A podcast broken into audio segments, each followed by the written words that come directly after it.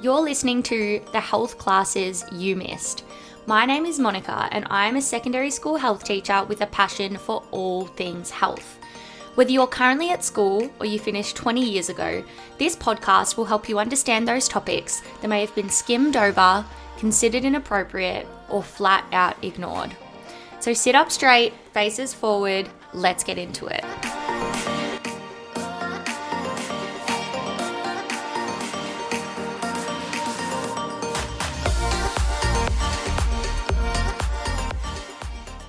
Hi, guys, and welcome to another episode of No Stupid Questions. Today, we are talking about squirting or female ejaculation. Now, if you've never heard of this before, it's something that can occur for vulva owners during sex or during masturbation. Now, it's actually great timing to talk about this as I am about to teach a pornography unit soon at school. And of course, these kinds of questions do pop up.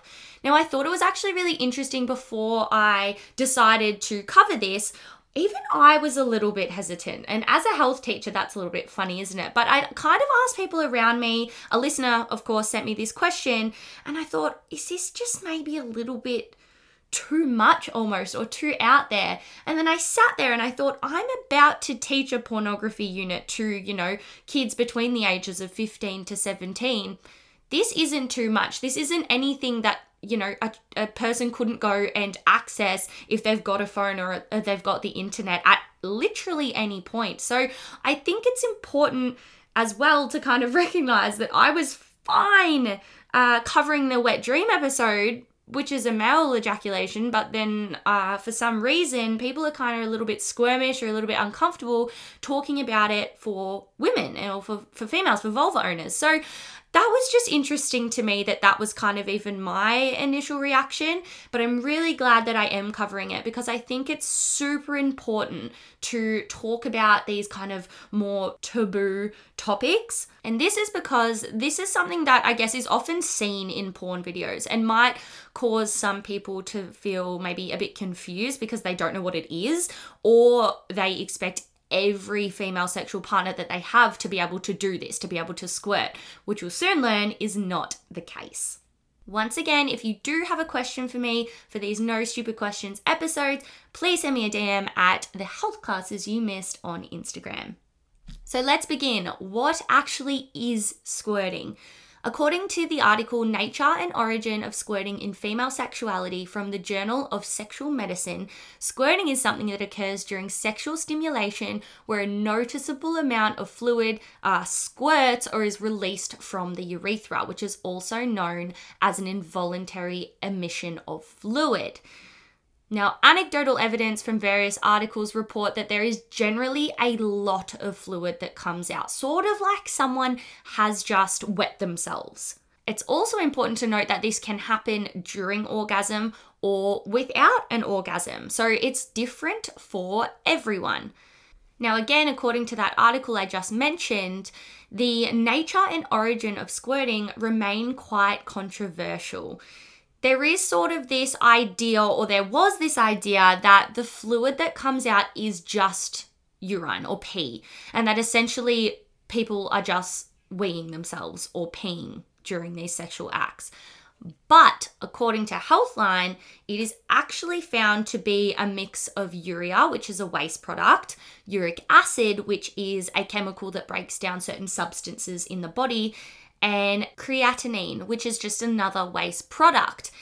In saying this, though, there is, you know, as with a lot of other female health and sex research, more needs to be done. There isn't really a conclusive agreement to whether or not the fluid is just urine or wee or it just contains urine, among other things. So let's continue on.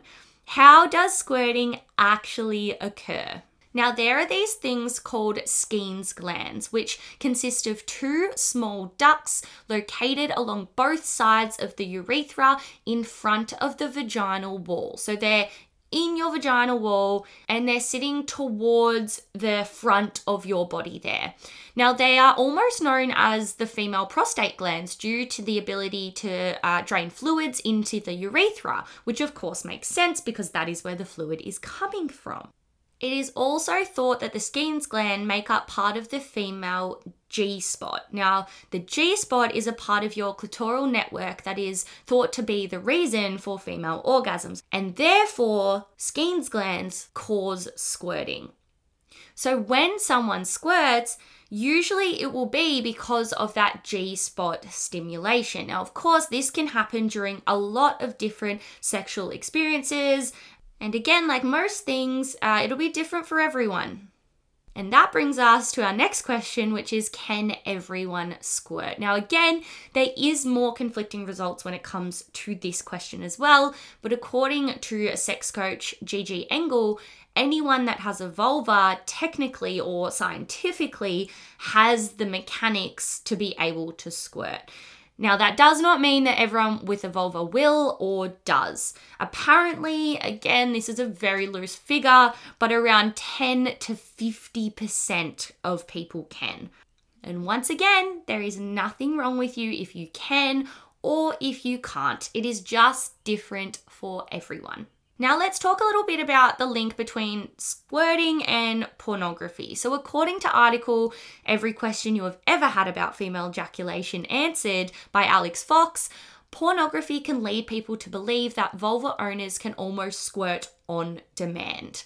And because this can be quite a theatrical experience for some people, uh, some people see it as the ultimate orgasm. I'm doing bunny ears here. And this can lead to some vulva owners feeling inadequate or inferior if they're unable to do it. Now, this article highlighted a quote from psychologist Karen Gurney where she said, This reflects our historical relationship with sex as a society. We often see it as goal based, something to achieve or a skill to be practiced, rather than something to experience or enjoy. And I think that that is just an awesome point to make. There is absolutely nothing wrong with you either way. Going into kind of another conversation, but sex should just be something that you enjoy. It does not have to be a performance. It doesn't have to be something where you feel like you have you have to do something for the other person. This should be something that is comfortable for you and that you enjoy. And of course, importantly, if you are becoming sexual with a person and you think this might be something that you want to try, always ask for consent first. That's it for today. I hope you learned something from this short little episode. Remember again, there is nothing wrong with being curious about these health topics. Come and follow me on Instagram at the health classes you missed if you want to learn more. Stay safe and have a wonderful week. See you later.